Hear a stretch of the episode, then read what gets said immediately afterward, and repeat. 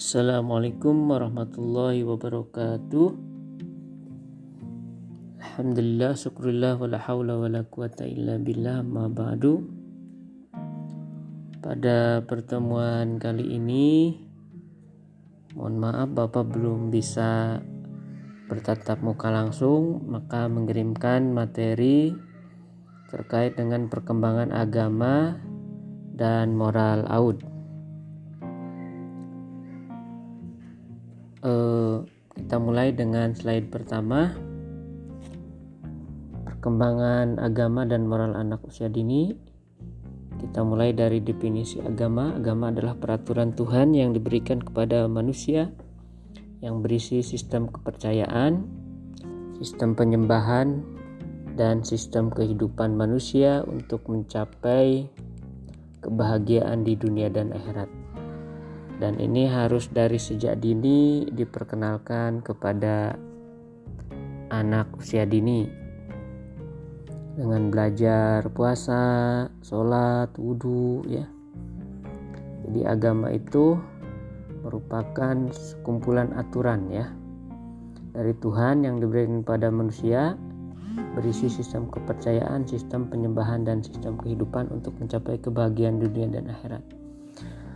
Yang kedua terkait dengan perkembangan moral dan juga kognitif, perkembangan moral dan nilai-nilai agama yang baik memberi arti bagi peningkatan sosial anak sehingga dapat mengembangkan kemampuan sosialisasinya dengan baik.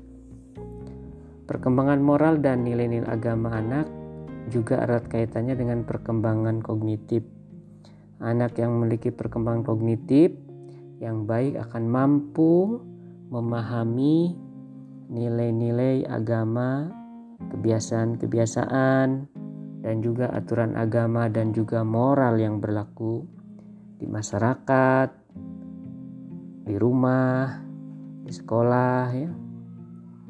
Dan juga di tempat pergaulan anak itu sendiri. Selanjutnya kita akan membahas tentang perkembangan agama pada anak usia dini, perkembangan anak identik dengan pemahaman akan Tuhan, yaitu bagaimana mereka memahami Tuhan. Menurut F. Oyster, ada lima tahapan anak memiliki pemahaman tentang Tuhan. Pertama, Tuhan dianggap sangat kuat secara fisik. Ya, jadi itu dalam bayangan mereka kuat besar begitu ya al-qawi kalau dalam Asmaul Husna itu kan maha perkasa. Tuhan adalah pemberi keuntungan. Ya, kebaikan, keuntungan ya. E, misalnya kalau kita dagang dapat untung yang itu juga dari karunia Allah dan betul. Tuhan sebagai sahabat pribadi dalam Quran disebutkan bahwa Tuhan itu sangat dekat sekali ya. Dekatnya sama seperti urat nadi kita. Tuhan adalah pembuat aturan-aturan hukum. Yang keempat ya itu sudah jelas bahwa Allah Subhanahu wa taala Tuhan yang Maha Kuasa melalui kitab sucinya itu banyak terkait dengan aturan-aturan ya. Termasuk yang lagi ramai sekarang tentang miras ya. Itu jelas dalam surat Al-Maidah dilarang ya. Innal khamra wal maisir wal ajlam rijsum min amali syaiton fajtanibuh ya. jadi kita tidak boleh. Jangankan minum mendekatinya aja nggak boleh. Karena minum minuman khamr itu bagian dari uh, perbuatannya syaitan. Tuhan adalah sebagai penyemangat penggerak aksi-aksi. Tidak ada sehelai daun pun yang jatuh tanpa di luar pengetahuan Allah. Semuanya itu diatur oleh Allah. Kemudian pentingnya pendidikan agama. Pendidikan agama sangat penting bagi anak ya. Pendidikan agama ini hendaknya dapat mewarnai kepribadian anak sehingga agama benar-benar menjadi bagian dari pribadinya yang akan menjadi pengendali dalam kehidupannya di kemudian hari sebagai kontrol ya mana yang boleh tidak boleh ya nah itu eh, kekuatan dari agama karena dalam agama itu ada perintah dan larangan ya dan ciri orang bertakwa itu yang menjauhi larangan melaksanakan perintah dari Allah Subhanahu wa taala. Nah, agama itu sebagai sumber moral. Jadi eh, sumber moral, ajaran moral yang utama itu dari agama.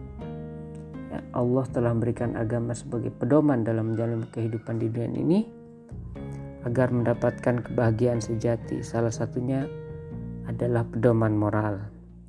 Melalui apa? Melalui kitab suci dan para rasul.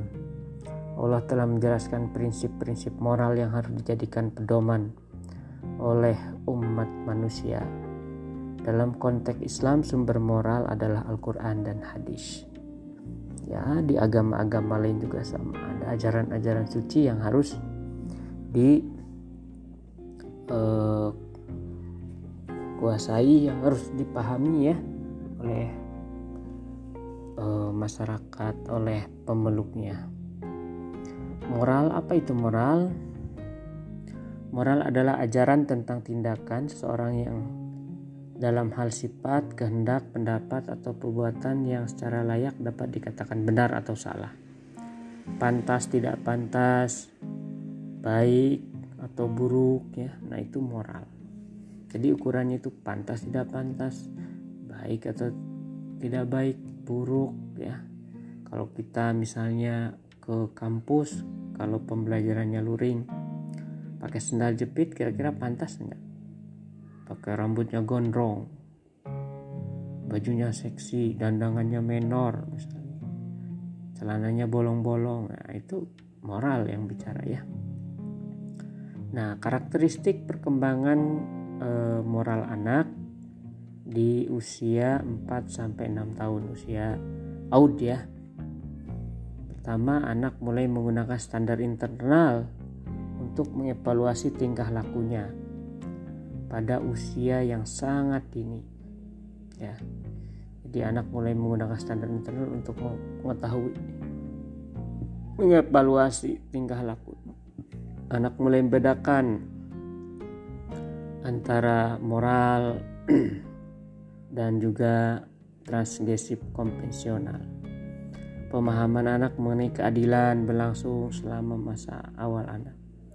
Emosi yang berkaitan dengan perilaku moral yang berkembang eh, masa usia dini dan secara bertahap anak mulai memperhatikan variabel kesempatan-kesempatannya. Faktor yang mempengaruhi perkembangan moral menurut ahli psikoanalisis psikologi agama, faktor-faktor yang pengaruh perkembangan moral dan nilai-nilai agama anak usia dini terbagi ke dalam dua bagian. Pertama faktor kognitif, pengetahuan siswa ya faktor sosial, faktor lingkungan sosial maksudnya. Kemudian kejujuran dan integritas. Ini sangat penting ya. Bagian dari moral ini kejujuran merupakan paling penting untuk diperhatikan dalam perkembangan moral. Sayangnya orang tua kita terbiasa justru dengan tidak jujur, membohongi anak, misalnya ya tidak boleh ini, tidak boleh itu, ditakut-takutin ya. Dalam mengajarkan aspek kejujuran kepada anak dapat dilakukan dengan cara ajarkan nilai kejujuran pada anak sedini mungkin dan konsisten dengan nilai tersebut. Jadi sedini mungkin ya berbicara apa adanya, tidak ditutup-tutupi, tidak dibohongin. Menjadikan kejujuran dan etika menjadi bahan pembicaraan sejak anak masih usia dini. Contoh membacakan buku cerita tentang anak jujur, menonton video anak yang menceritakan orang jujur. Misalnya siapa tuh? Ada video Nusarara ya. Nah, itu bisa itu jadikan. Upaya pembinaan agama pada anak usia dini yaitu memberikan keteladanan ya.